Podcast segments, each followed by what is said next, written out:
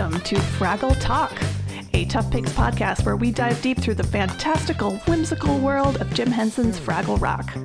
My name is Beth, and I am rewatching for the millionth time. My name's Julia, and I'm rewatching after 10 years. My name is Adam, and I am watching it for the first time. I'm not going to sing any more of that song. It's copyrights, but for the first time. Oh, thank you so much for joining us on this journey. Uh, this has been a labor of love for me to try to get this off the ground. Yeah, I did a, a book review for uh, Fraggle Rock, the Ultimate Visual History book, which is gorgeous. And I'm definitely going to be using that a lot uh, to give background info and interesting tidbits. Uh, I'm wondering what to call it because I'm going to be referring to it a lot and just calling it Fraggle Rock the Ultimate Visual History or even just the Ultimate Visual History is a very much a mouthful. I'm sure we can come up with like something shorter. Rock. Yeah. Furtov. Furtov. Furtov. I was thinking of calling it just the Tome. I no joke. I literally was gonna just say you should call it the tome. So Yes. I great minds think alike, Beth. Um, so yeah, I wanted to get these people in particular together, partly because uh, Julia was the one who first introduced me to Tough Pigs, and I was, you know, kind of admiring her work from afar for a while, and then since she was one of the only people I knew connected with Tough Pigs, I wanted to reach out and go, "Hey, do you want to maybe work together?" And for me, like I like I said in the intro, um, I've seen Fraggle Rock, but it's been almost ten years since my last watching of it, and it, it felt overdue for me to to re-explore it. And a podcast seemed like a fun way to go about doing that. Nice. Totally. Uh, and for me, I grew up on the Muppets. I have always loved the Muppets, and I've always been one of the only people I knew who loved the Muppets. Uh, I've never seen Fraggle Rock, but as I've mentioned, I love all things Henson, and my mom was a professional puppeteer for a while, so Oh wow! I've got a little bit of an understanding of like behind the scenes puppetry stuff and some of the mechanics that go into that sort of a thing and some of the praxis, and that's a delight. That's awesome. Oh, that is so cool. Yeah, it's really rad. Yeah, so actually, Adam, you and I didn't even know that each other were Muppet nerds for a while before we knew each other. We we have been friends for a solid couple of years now. Did I? I think I made a Facebook post. I like put out a call for like Muppet friends because I really wanted to rewatch the original Muppet movie, and you responded. Yeah. Yeah, Because, yeah, we knew each other through the local dance scene, but didn't know each other super well. It was just kind of like, oh, that's a person who seems cool. And we have. you were like, oh, you're the person I loaned my jacket to, right, exactly. And then you mentioned Muppets, and I went, oh my God. and then I also went, ah. So I'm wondering what either of you have either, you know, heard about the show as a whole of like how it came about. Um, Very do you know? little, very little. And I've heard a fair amount, you know, writing for Tough Pigs for like the last like decade or so and having watched it before. You know, it's there's things that have definitely left my mind. I'm sure as we go through I'm going to rediscover and be surprised by things that I've totally forgotten. But, you know, I know a fair amount of like Jim Henson's conception of wanting to make a show that would bring about world peace, as I'm sure we're going to talk a lot about on this podcast. Um, Yep. And like the people behind the scenes and the makings of it. So So that was his intent in making Fraggle that Rock. was one That's, of his Yes. intents. awesome. Yes. that's so cool. Yeah, so one of the the great things that I found out through uh, reading the tome. So I'd always known that you know Jim Henson's goal was to make a show that would end war. uh, what I didn't know was uh, this guy Duncan Kenworthy, uh, who'd been working on Sesame Street in the international department, um, and then he was basically heading up the Arabic version of Sesame Street. Ooh. That that experience gave him the idea of what if we made an international children's show that was designed from the very beginning to be international so that for the puppet parts you can dub it into any language and then for the human segments they can either be dubbed as well or customized mm-hmm. to be like with different actors in each different country I was wondering why there was so little overlap, and I I didn't put it in my notes, but I was gonna know that like, oh, there's there's just like a little bit of off here with the dubs, and that's not something I would expect from the Muppets. And it's oh, that's because they're universalizing it. That's rad. Yeah. So yeah, I think it ended up being dubbed into I uh, forget how many languages, like maybe 13, 15, something in the teens. Um, and then I think only like four or five countries ended up like picking up the offer of recording their own Doc and Sprocket segments. Mm-hmm. So there was maybe some lost potential there, but it was like an incredibly solid idea that no one had done before. So Jim and Duncan kind of had these separate ideas, and then it became this one idea. That's awesome. Beth, that's really cool. Do you know if like the recordings of those like docs and sprockets from other countries are like on YouTube or anything? Because I know I've seen photos of hmm. the different actors, but I've never actually. I don't think I've ever seen any footage of the different ones, and I was just curious if you've ever if Right. you've ever seen it. Any? I don't think I've seen like the full segments. I've seen little clips Okay. in like documentaries and, and nonfiction pieces about Fraggle Rock. Like there was a, a Defunctland episode on YouTube about Fraggle Rock. And so I've seen little clips there. They'll show a clip of the same song recorded in all the different languages. It was really cute. That's um, rad. Awesome. Funny, I've been learning Spanish. You're making me want to go find the uh, the version of this that was done in Spanish so I can watch it and try to practice. That's a great idea to like find out how much you, yeah, just understand. Just understand how little I understand in Spanish. Yes, definitely. I this is my first time experiencing any Fraggle Rock contact content. The opening theme song slaps. The opening theme song is awesome. I absolutely loved it. With a bass line came in, I was like, "Ooh, heck yeah, heck yeah!" Shouldn't swear. It was really, really good. Uh, yeah, hard agree. My first note in my notes is this theme song still slaps in all caps. It's it's just so solid. It's a jam. Um, it's I love timeless. that because the first sentence in my notes is "This theme song slaps" in all caps. Good. I'm glad that we're on the same page. This is a very good sign. Um, it's just it's timeless. It's it's such a jam that I, yeah, I love it still so much to this day. Yeah. They brought together this dream team of Dennis Lee writing the lyrics, Philip Balsam writing the music, and then uh, Don Gillis as the musical director. And yeah, we're going to get songs that are ridiculous, songs that are catchy and will stick in your head for weeks, songs that are incredibly poignant and are going to make you cry. Yeah, it's a journey. You know they need they need a great theme song to really be able to draw the audience in and like then expose them to even more amazing music. And i think yeah i think this the theme song encapsulates like a banger of a jam and also like does a really good job introducing us like i guess not so much the actual music itself but the theme in general like does a great job introducing us to the world and all the different creatures that we're going to get to see as the show progresses. Yes. yeah Totally. I, I have it in my notes the fact that they have like body puppets that get used to establish like a size discrepancy and let us know approximately how big these Fraggles are in the world and what other sorts of characters and creatures they'll sort of like run into and like the fact that there's some sort of animosity between like they you get a lot of detail in this about the world you're going to be watching stories in. Totally, yeah, yeah. You get to see the the. You, I mean, you get to see Doc and Sprocket up top, and then you get to see the Fraggles, the Doozers, and the Gorgs, and yeah, like all the size variations, and you know, kind of get an idea of the yeah the relationships between all the different creatures. Um, can we talk about the Doc and Sprocket bit? Yeah, Please. um Sprocket as a puppet is so awesome.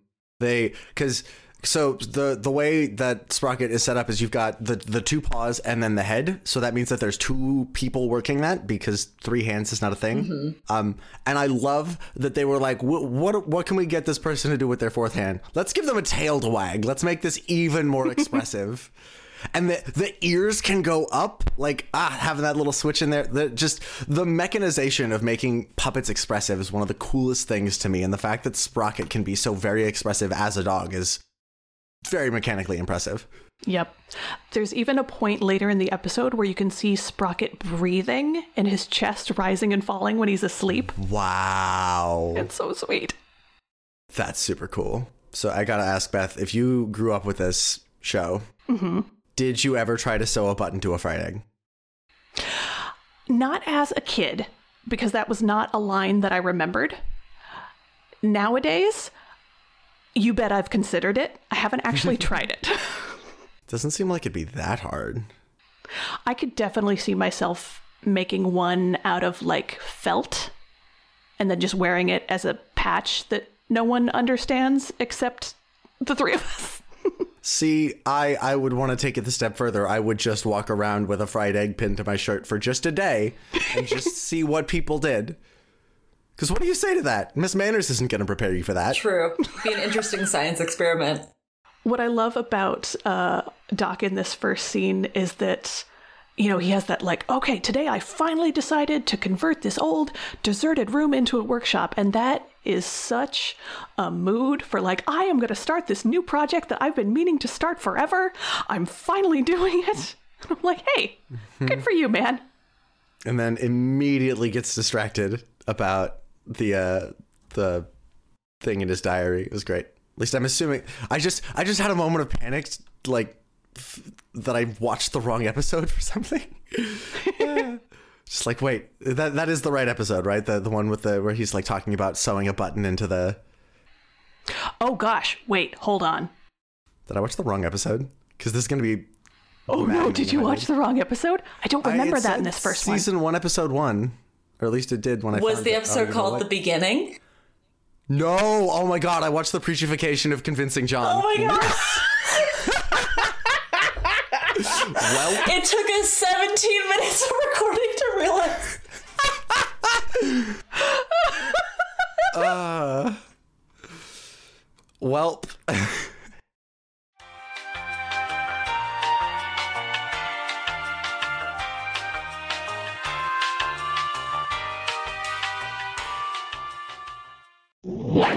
So we're back, and I've seen the episode now. What a whirlwind. Have you, if you've ever had that moment of like, like anxiety of like, oh God, I've, I've done the wrong thing. I've gone to the wrong address. Well, I lived it, and it turns out life goes on. It's like that dream where you're back in school and you didn't study for the test.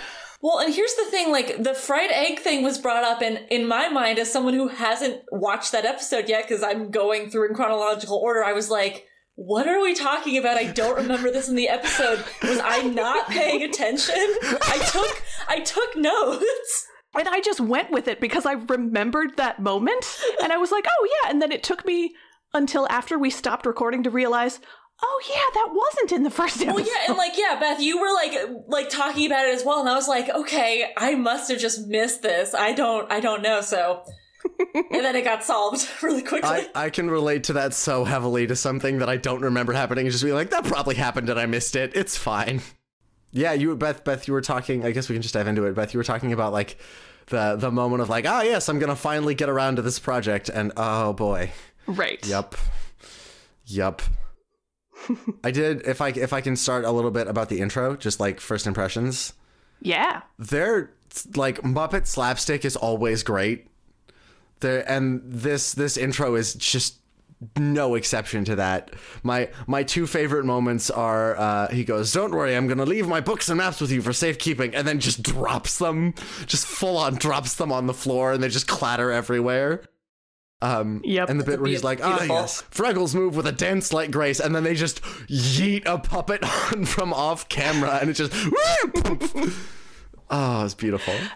That whole introduction of traveling Matt narrating you, this is what Fraggles are and this is what they're like and saying they're you know the marvelous and the pinnacle of civilization fearless dignified intellectual while we see you know someone balancing a tomato on their nose someone else you know sticking their tongue out and it's such a brilliant juxtaposition because a young audience is going to be able to immediately see the contrast between how we're supposed to see the Fraggles and how they see themselves. Mm-hmm. Yeah.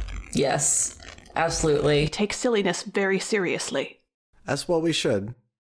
The nice Yeah. thing about that is you can go even deeper into it and be like, but yes, maybe that is what smart and elegant people do is they decide to just be as goofy and weird as they feel like.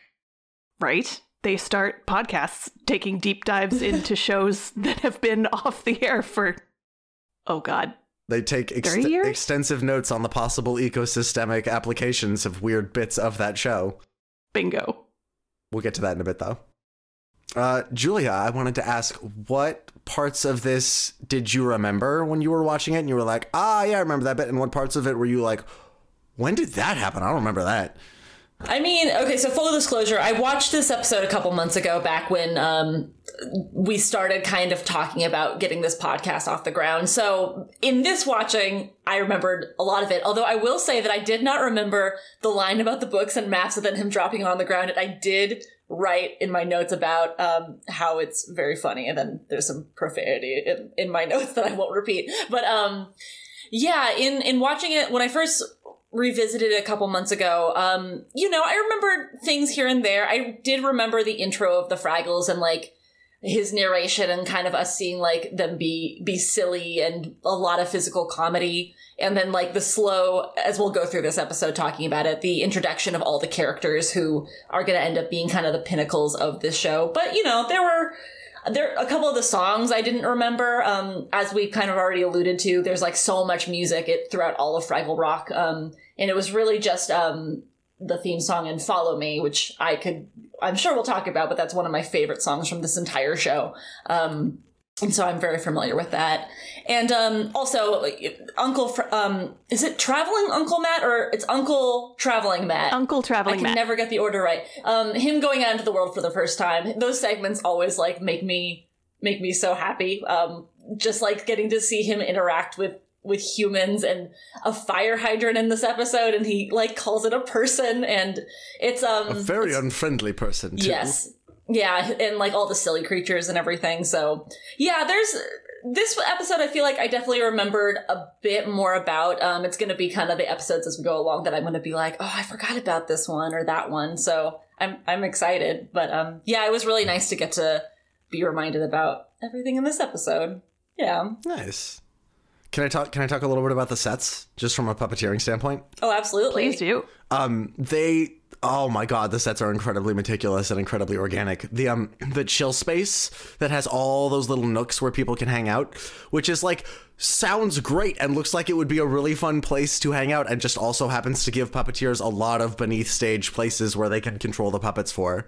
Yep. And then I was looking at the, the the really big set, and there's like two different levels, two different layers of foreground, two different layers of midground, and then a whole background layer behind that. There's, there's there have got to be so many people under that, and it's they their use of three dimensional space to really fill out just the entirety of the the the screen is brilliantly done. So, you want to hear something fascinating about the set that I just learned through reading the book? Yes. The entirety was filmed and edited and music recorded, all of it done in one old Victorian house in Toronto. Really? Wow. Yup. Like They did not have like a separate sound stage, a separate place, you know, an editing bay, all in one old house. all of the entire show? Is that even in- As including the Gorg? Ours I've seen so far, even, yeah. even including like the Gorg's palace in their their area. Uh, presumably, yeah. My guess is that a lot of that was uh, done with a, a blue screen or a green screen. Yeah, that makes a lot of sense. That's that's so bonkers and awesome. I just assumed it was like some kind of like studio or something like that. Yeah, Yeah. cool. Yeah, there's definitely a They lot of green screen work. Yeah, I, Oh, I made a note about like how like for the time that they're doing it, the green screen work is like really great. I thought. It's really smooth. Oh, that's another uh, great in joke is that there was a uh, specific uh, filming technique with use of a blue screen that at the time was called a traveling matte. I. Whoa! and actually, a gobo is like a thing that you put over a light this I knew. to. Yeah, I didn't. I didn't know. Theater It's school. fascinating. Ah, see, I I was, I was I was on the stage. I was never a techie, although I have a deep respect for techies. Same. Um, I did. Yeah, I, I have a theater degree, and this is my big takeaway from that theater degree: is I know what a gobo is. That's fair. I mean, I have an engineering degree, and I'm on a Fraggle Rock podcast, so I have I have no stones to throw. We're all we're all there. yep, millennials. I went to uh, baking and pastry school. Wait, really? That's awesome. Yup. I did not know that about you. I That's didn't really cool. either. Well, yeah, you wouldn't because I never used it. I mean, you're not a true millennial if you don't have a degree that you've gone on to like never touch in your actual adulthood. Oh yeah, it's it's a rite of passage. Anyways, um, Anyway, Fraggles. Fraggles. Fraggles. Uh, the other thing that I wanted to touch on that I just loved, and it seems like a really small detail, but it's huge. The the song that Uncle Traveling Matt and Gobo sing together, which a it's gorgeous, absolutely gorgeous song. They've got like high country harmonies. They're they're sort of all over the place stylistically, which which from a musical standpoint I really appreciate. But there's a bit in the middle of the song where he clears his throat. And that that seems so small, but it's such a human detail that that's a choice. Someone had to put that in there so that it would be there, and it's just this great little organic thing that makes it seem that much more realistic.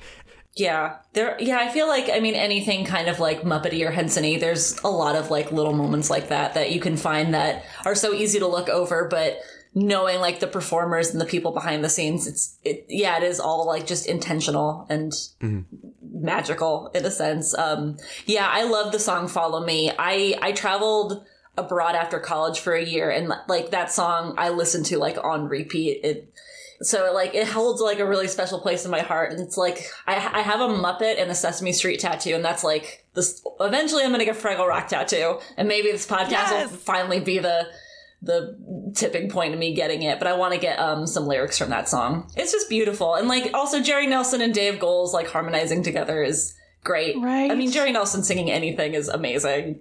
Um, I'm excited to hear all of the songs he's gonna sing throughout the show. I'm so excited for the music in general. Also, that's awesome. Beth, I wanted to ask what moments of this are like, given that you've seen this half a million times or so, what moments are you always like really excited to get to see again from this episode? Um, one of them we will uh see a bit later. Um, it's Boober's. Uh, what honestly, any line from Boober is just a perfect one-liner. Chef's kiss. Um, Great. He always has like at least two thirds of my favorite quotes in any given episode. Um, but the the hideous round thing. yeah, that was great. Um, I I love Boober's uh, Book of Superstitions, and I want it. And from a more meta standpoint, rewatching this, I started really looking into uh, tracking the interspecies relationships over time because I know where they're going to end up. And so uh, taking note of where they are from the very beginning. And then I even learned uh, more in the book about how it was originally pitched as something different. So we we see in this first episode uh, the different relationships between the Fraggles and Doc and Sprocket, the Fraggles and the Doozers, and the Fraggles and the Gorgs. And the the Fraggles and the Doozers uh, we see a little bit later on mostly just ignore each other. Like you can tell that there's a bit of a symbiotic relationship going on because the Fraggles eat the Doozer constructions and the Doozers are happy about that.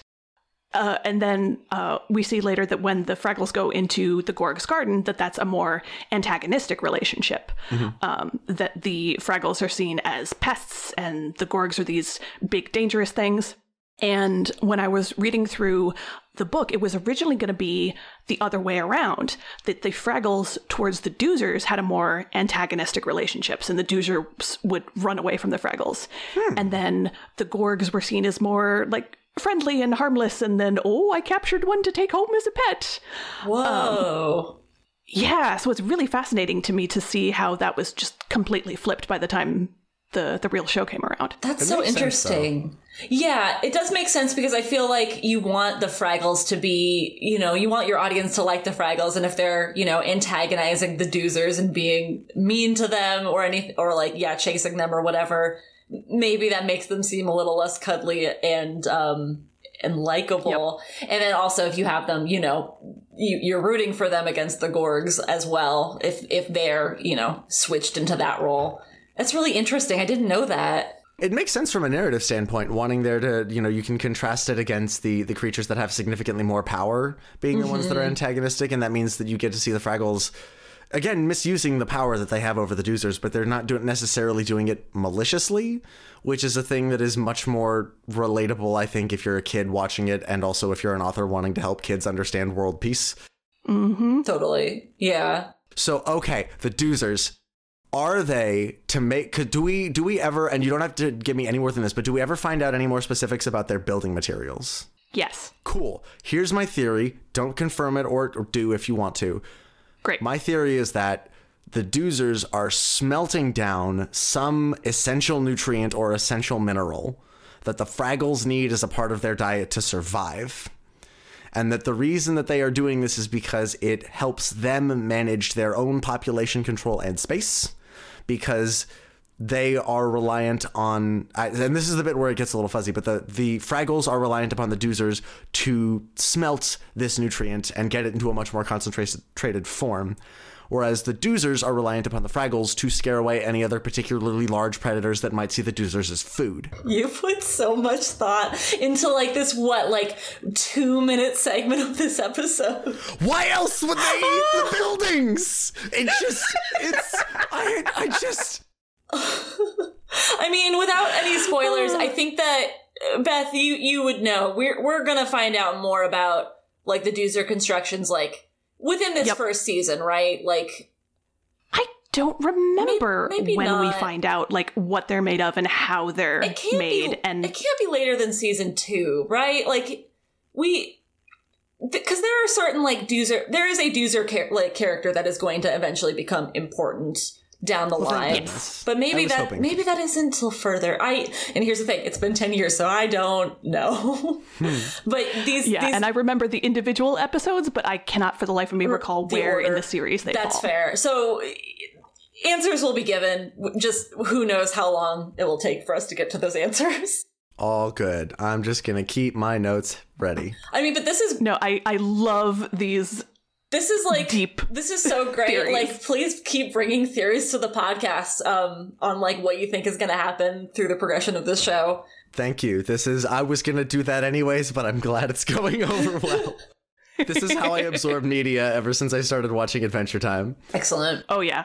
Uh, the other thing that I wanted to say about the Doozer puppets is just if you'll if so that was a deep ecological dive. If I may now get into a deep philosophical dive. Ooh. So the fascinating thing about the Doozer puppets is that the thing that is moving them predominantly is the machines that they're using from a mechanical standpoint. That's where the actual like the motors are, and like there are some of them that have the little wind up legs, but whenever you see them working, it's the machine that is actually working. The the machine that they're on has the motor, that's the one that's being, you know, controlled. And just the idea that it is projecting the image of a doozer that is moving a machine when the reality it is the machine that is moving the doozer puppet is just so hashtag deep.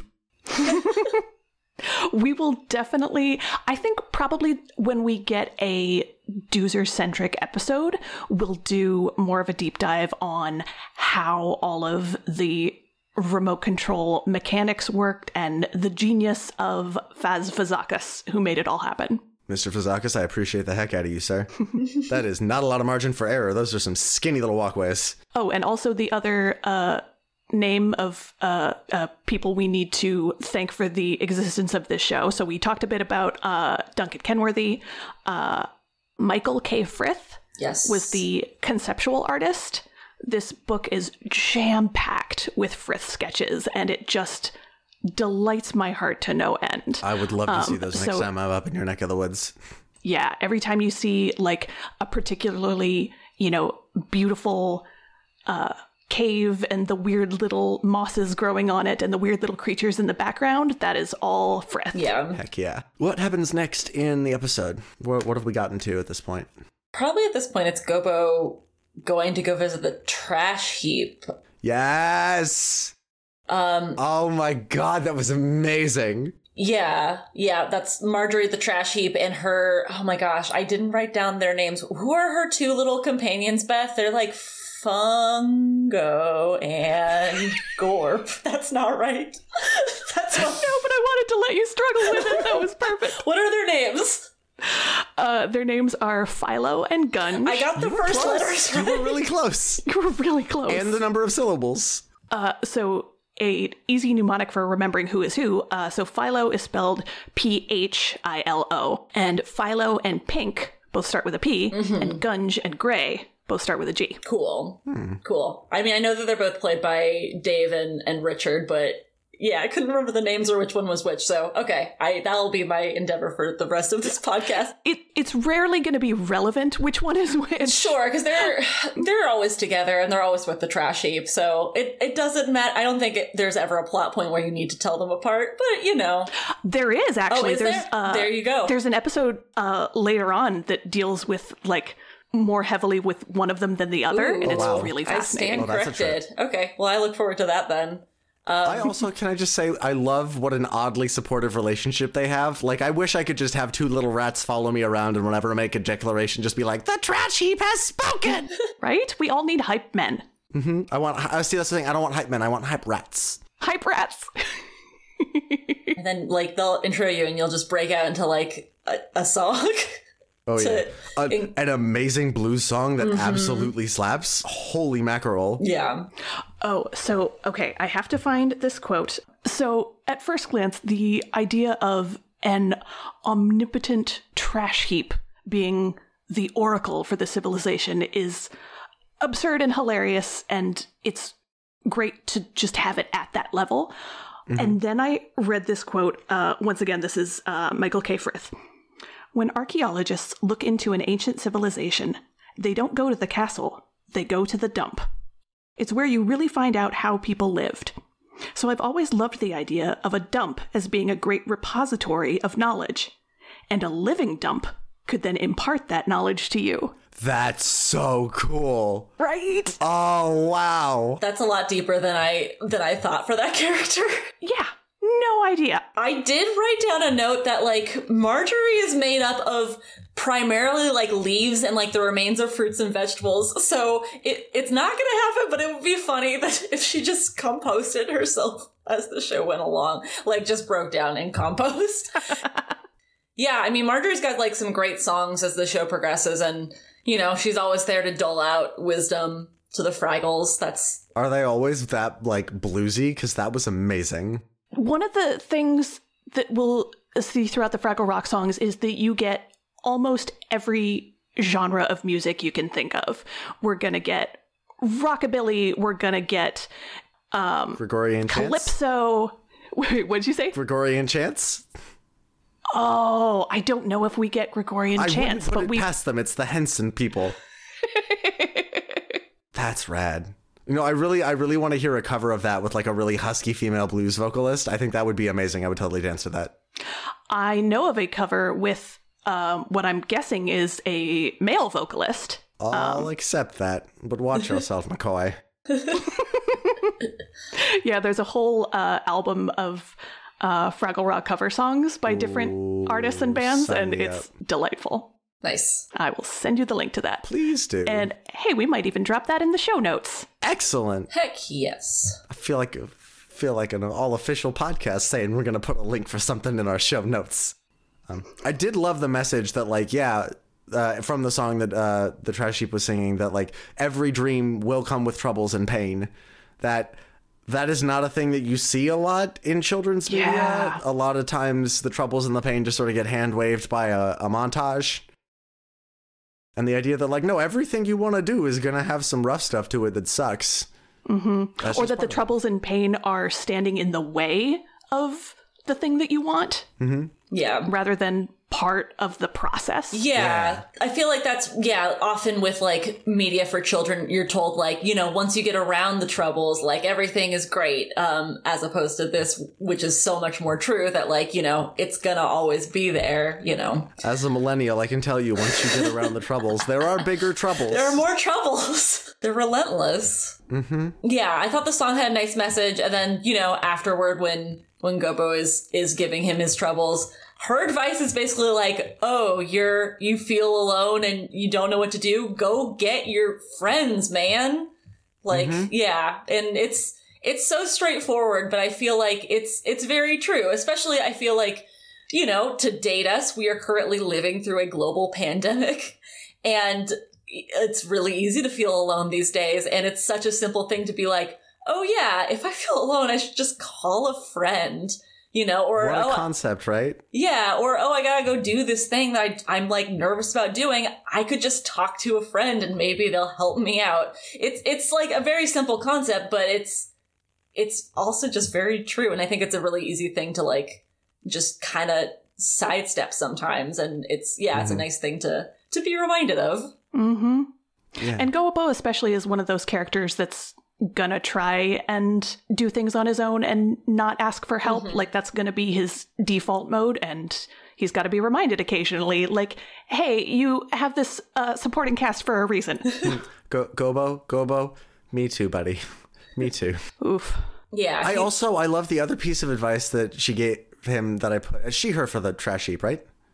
Yes, Marjorie. Yeah. Which is interesting because I like I like the idea of like the the sort of Mother Earth figure. There's sort of the idea of like a Mother Death figure, and I like the idea that there's sort of a Mother Refuse figure. that is that is. Uh, but anyways, the other piece of advice is he's like, "There's this monster," and she's like, "You just came through a Gorg garden to get here, my dude. What are you scared of?" Yeah. The idea that like, yes, you might be scared, but you already do something similar to this, like it's nothing. Yeah, absolutely. I also wrote that down in my notes. Um, yeah so after that we move on to uh, gobo takes her advice and talks about his uh, fears to his his friends and uh, the notes i wrote down for that are one uh, uncle matt really should have established exactly what every few days means very vague. oh, I also I also wrote a note like how does Uncle Traveling Matt know how he doesn't know anything about outer space, but he knows how the postal system works and how to get his hand on postcards and like get a stamp on with an address. Look, Right? post That's never office workers are really helpful, and they won't judge you. Okay. That's that's fair. Maybe there's a cutscene where he's talking to a, a postal carrier and they're telling him how to how to do all of it. If there's any government agency that I would trust to just explain a mail system to a small furry alien, it's the Postal Service.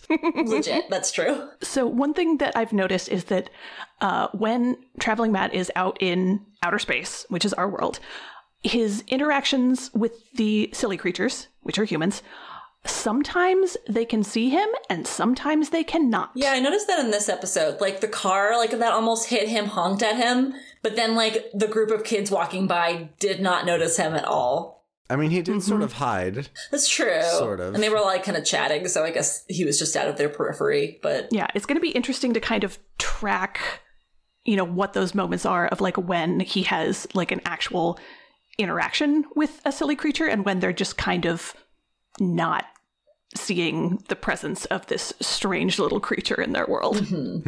Um, uh, can I actually can I jump back for just a quick second? That I, I there's there's this really interesting bit with um what's the the pink one's name again? The helpful pink Uh, one. Mokey. Mokey. This bit with Mokey where he's like, I don't know what to do, and he says something, and I don't remember exactly what it was he said, but she responds with, "Don't worry." Oh, he says, "I don't want to talk about it," and she says, "Don't worry, we'll leave you alone. No one will talk to you about anything of this at all." And he goes, "Wow, when you're wrong, you're wrong." And I just I love that they're already establishing that she means well, but doesn't actually take the time to stop and understand things. Yup. yeah. Yeah. That's we're gonna see more of that. Uh, I, spoilers. I watched an episode later in the season, and there's it's a whole thing about that. yep. Solid. And then so uh, he gets together with his friends, and then they see the horrible red thing. Gasp. So I I did make a note about uh of the things that uh Doc is unpacking from this box. Like he's setting up the workshop.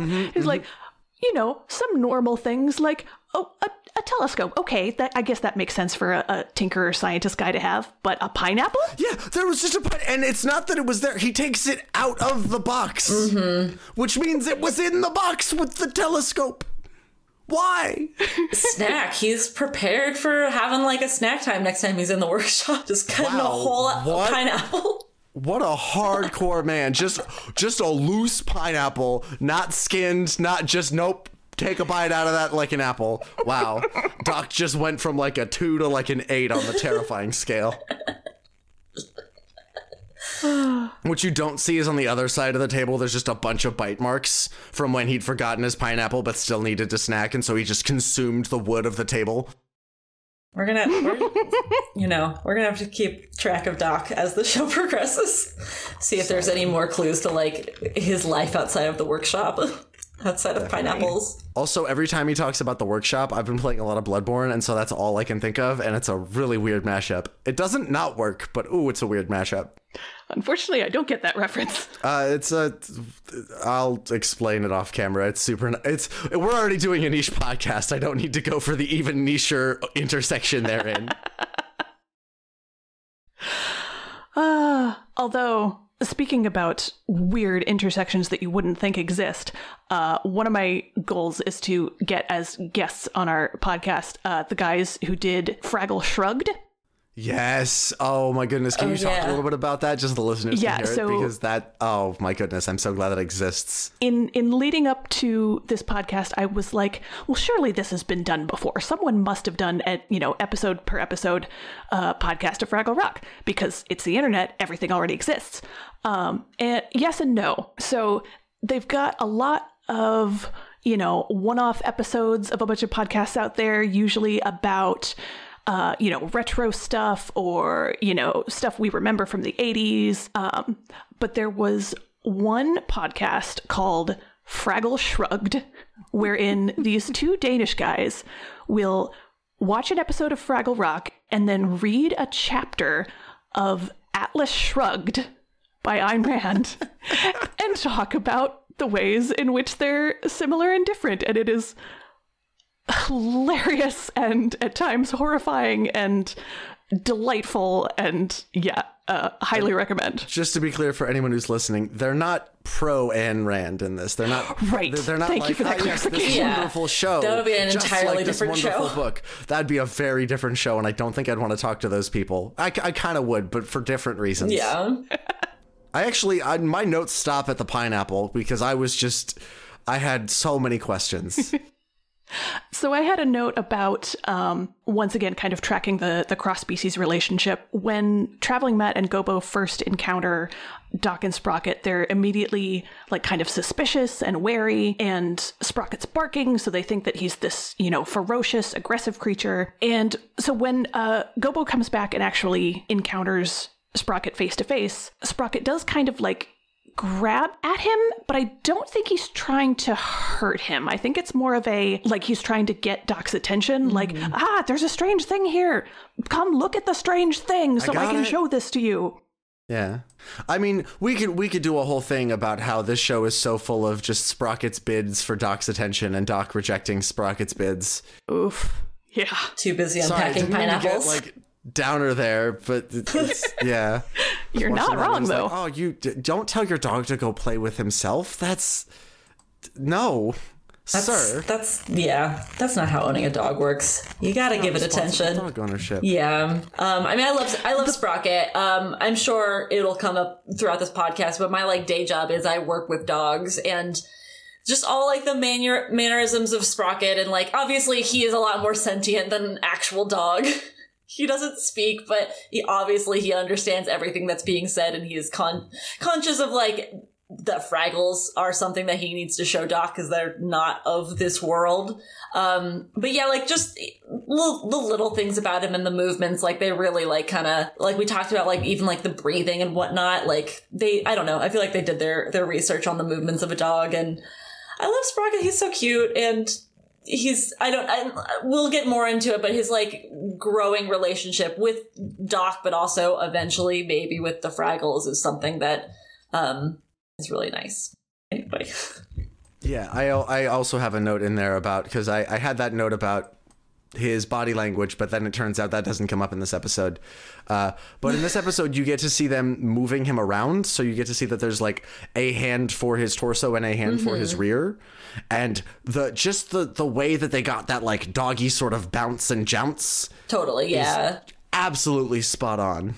And he just wants his ball back. Also, you know the Give the Sprocket his ball. when he has like latched on to Gobo and everyone's like, oh, let's they like toss his his red ball out of the hole. Then he's immediately like, oh, this is now more important, and he just goes and chases after the ball. That's like so on point for dogs. Like they could be mm-hmm. doing something that to them in the moment is really important, but then the second a ball is thrown, they're like, yeah, bye, I gotta go get this ball. Yep.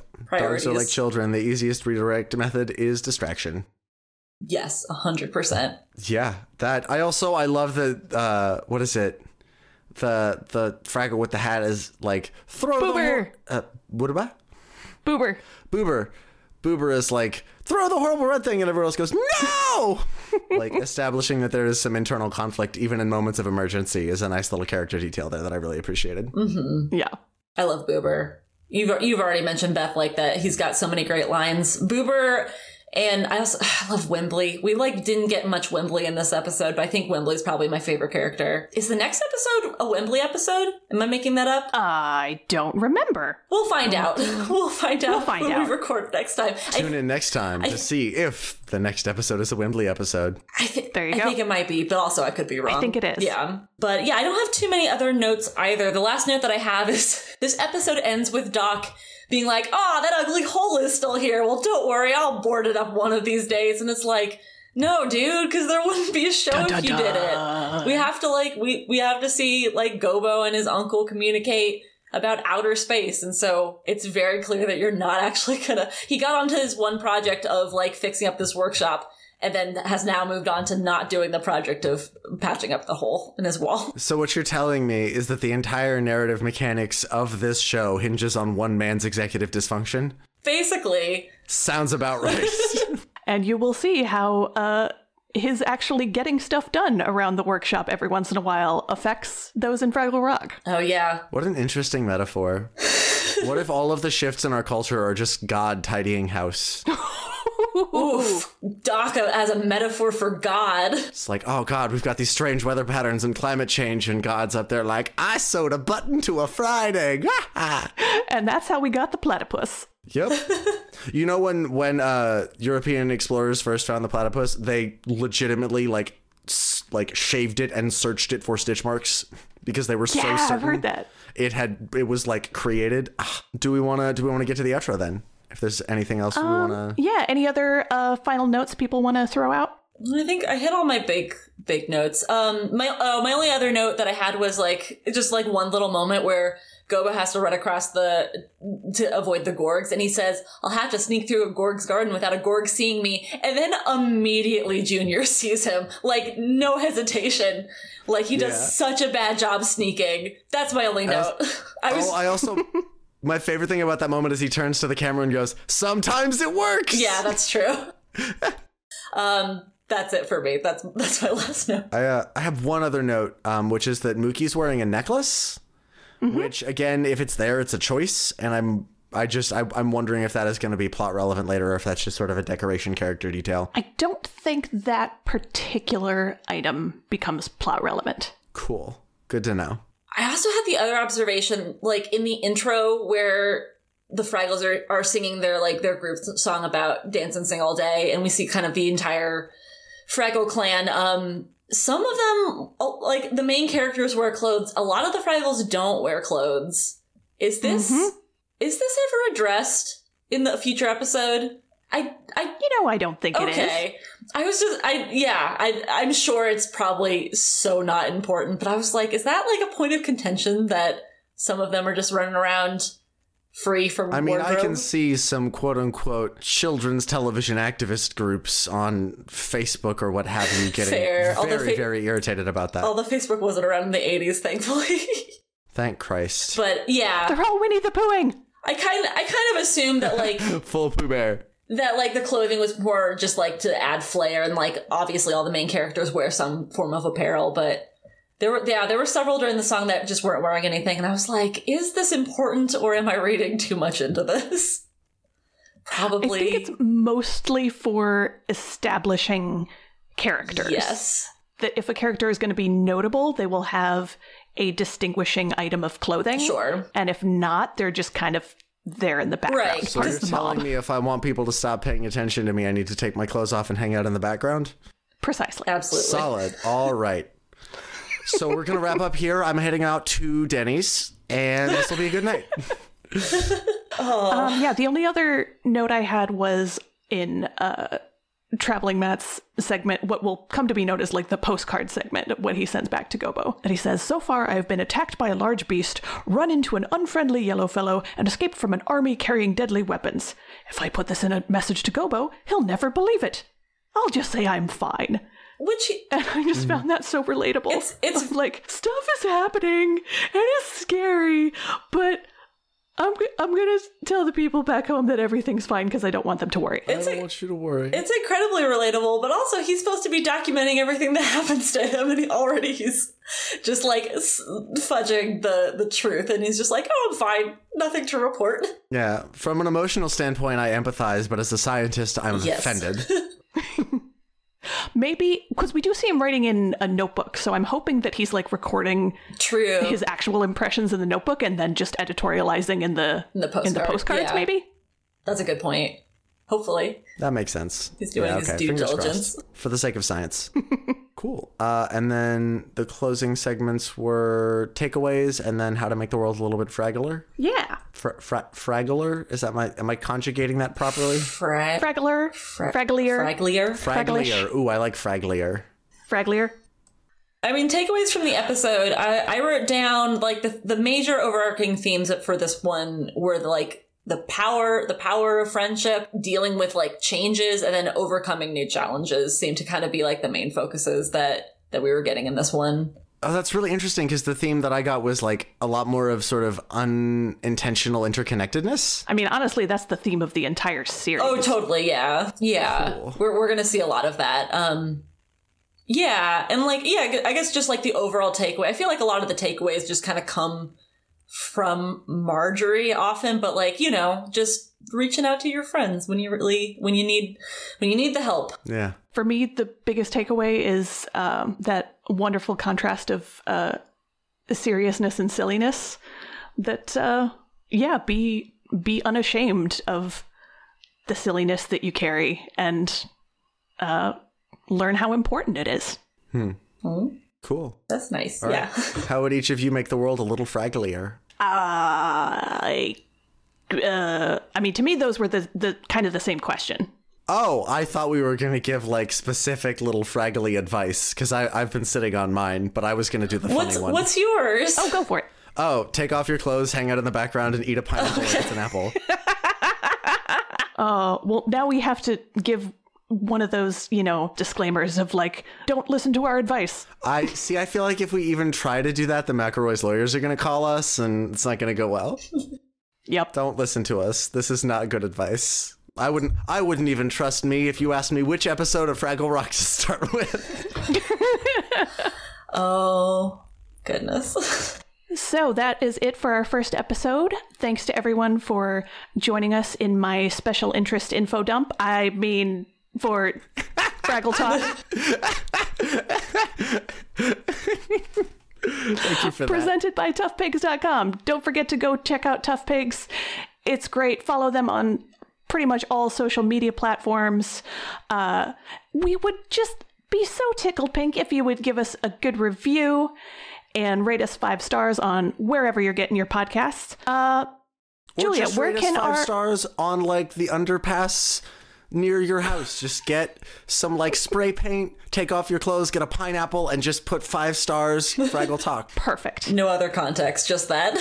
No context, no notes, no context. Ship it, Julia. Where can people find me? Um, I write for Tough Pigs occasionally, and then um, you can follow me at Geek Girl Grown Up on Instagram and Twitter. I post pictures of dogs, and I write some poetry that goes out in the world. Rad. Excellent. Don't look for me on social media. I don't want you to.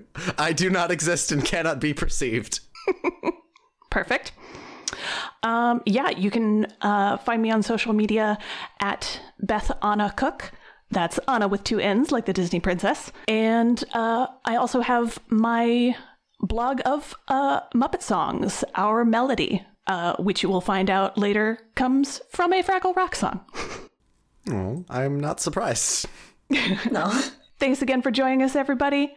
Uh, make sure to tell anyone that you think would be interested that this podcast exists.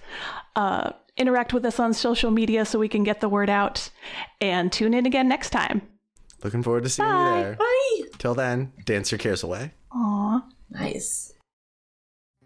Fraggle Talk Classic is brought to you by ToughPigs.com. Fraggle Talk art by Dave Hulteen Jr. The Fraggle Rock mark and logo, characters, and elements are trademarks of the Jim Henson Company. All rights reserved. The Fraggle Rock theme song, written by Philip Balsam and Dennis Lee, is used with permission. Special thanks to the Jim Henson Company and the entire Fraggle Rock family. For more from Tough Pigs, please find us at Tough Pigs on Twitter, Facebook, Instagram, TikTok, TeePublic, and Patreon. Fraggle Talk Classic is produced by me, Beth Cook. This episode edited by Adam and myself. Thank you to Joe Hennes, the Tough Pigs Muppet Fan Podcast executive producer. Thanks for listening, and we'll see you next time. Down Fraggle Talk.